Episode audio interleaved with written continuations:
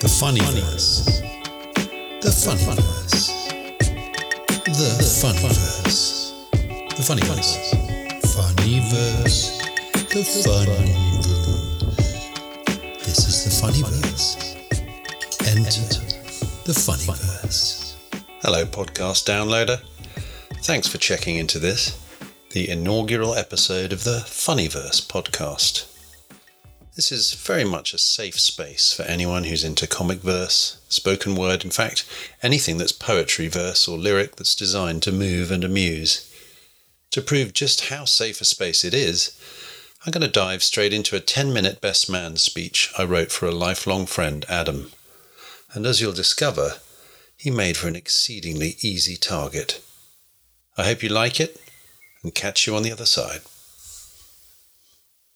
The Rime of the Ancient Marrier. In our fine land of old Albion, many moons ago, graceful Queen Elizabeth did a great honour bestow upon her stoutest knight, brave Lord Chris Noel, and Lady Brenda, his fine wife, both caught in love's spell. Go forth unto Africa and plunder those dark lands. Maintain our military might with those mechanical hands. To Nigeria on a ship you are both to be bound. She pointed to the tummy on Brenda, which was round. Take care of that heir, as the journey is long. Lord Noel stroked his beard and said, I hope it's a son who's stronger, braver, and tougher than me.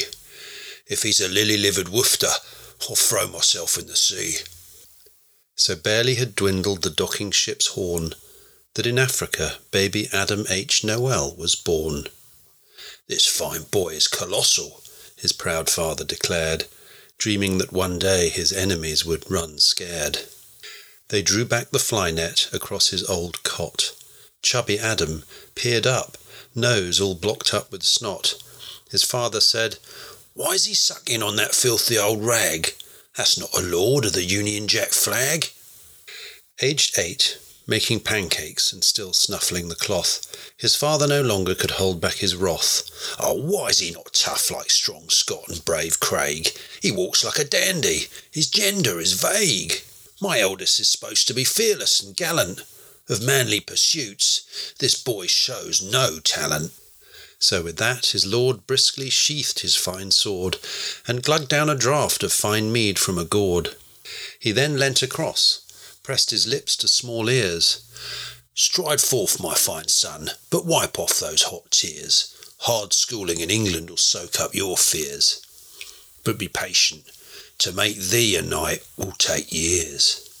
Banished to Windlesham, in the deep Sussex downs, where dormitories echoed with faint weeping sounds. He clung to his pillow, all a shiver at night. Oh, thank God he had Blanky to stave off the frights. This wimpy demeanour led to weeks with no friends, till one day beside him sat down London boy Ben. You homesick? What for? This place is a riot. And from thence they couldn't keep this pair of knaves quiet. They fashioned go karts in woodwork, and down the back track they'd race, and with the girls they'd play Drac in the Maze or Kiss Chase. Back in black in the green room was how long days were spent, or the minstrel band Boney M played in their tent. At ping pong, his backhand had a fiendish topspin. Without headbands and wristbands, no match could begin. At tennis, the courts were festooned with smashed rackets. Over time, all these outbursts had cost Dad a packet. It was clear from his tantrums he missed his dear mother, and all these attempts at being cool were a cover. Evermore he found solace in the scoffing of food, so oft to have seconds and puddings he queued. With swimming at Butterfly his manner was deft. At the end in the pool not much water was left. Prop forward at rugby, his studs stamped on those brats, and in time his friends fondly nicknamed him Fats. Concentrating in class just got harder and harder. His cravings for fodder led to raiding the larder. He was easily caught by the seething school's head when boxes of tuck were found under his bed. His next school was Eastbourne, quite the maker of men, selected to be far from his errant friend Ben. It was tough, and when 'twas wedgie time, you did not want to get chosen, so Adam wore stout lengths of the firmest lederhosen. Those bullies sang songs about the nature of his gender, so learned the art of judo from his mother, Lady Brenda. Yet while tearing down the sports field in depths of the winter, he got hit sideways with a tackle, and his knees got splintered. To this day, poor Adam, every sport that he touches invariably ends up with him hobbling on crutches. He dedicated himself instead to fashion and fine art, and he planned to use these passions to help win the maidens' hearts. But caking his face with goth makeup as a tactic saw results that were horribly anticlimactic. His hair, like a scarecrow's, was frightening for sure. Pitiful effort to be Robert Smith from The Cure. A foundation in art to Ravensbourne he was bound. By this stage his clothes were extremely unsound. If his father had seen his late eighties apparel, he'd have rolled him off Beachy Head in an oak barrel. One day he was summoned to account for his actions. His father, arms crossed, with his face somewhat ashen, said, I'm all for your studies being led by your passion, but swear to me, son, that you won't study fashion. What relief in the land! He chose graphic design, the London College of Printing, an academy fine, where he did learn of the art well of creating fine books, and his cutting edge outfits drew no shortage of looks. Graduation came fast, and prestigious work beckoned. Instead, adult books would enrich him, he reckoned. Paul Raymond's in Soho to Men's World, no less, in the vain hope of attracting its main star, Jo Guest. The staff were all girls, so he gossiped with a fever, and when a deadline was looming, he'd act quite the diva. But nobles do not spend their time positioning text, and he knew that deep down his dear dad would be vexed. Lord Noel in his shed worked on ships made of matches, ambitious Craig by his side handing sticks in small batches. My son's dress sense and career was something I dreaded. His only salvation now is he swiftly be wedded. But Adam had secured work at the Ministry of Sound, where his wild shoe collection oft pounded the ground when he wasn't out raving at gay nightclubs like Heaven, dungarees and white gloves, ere stabbing till seven. What was striking was how he danced on unaided, while the rest of his peers needed help or they faded. Ease a good, ease a good, said that song that was funny, not to Adam, who just two stepped like the Duracell bunny. Let's please not forget the phase of Goa trance. Bagpuss meets Cat in the Hat, through the fields he did prance. A job at Lad Page's loaded put an end to this fancy. Poor Fats, no more wibbling through the night like a Nancy.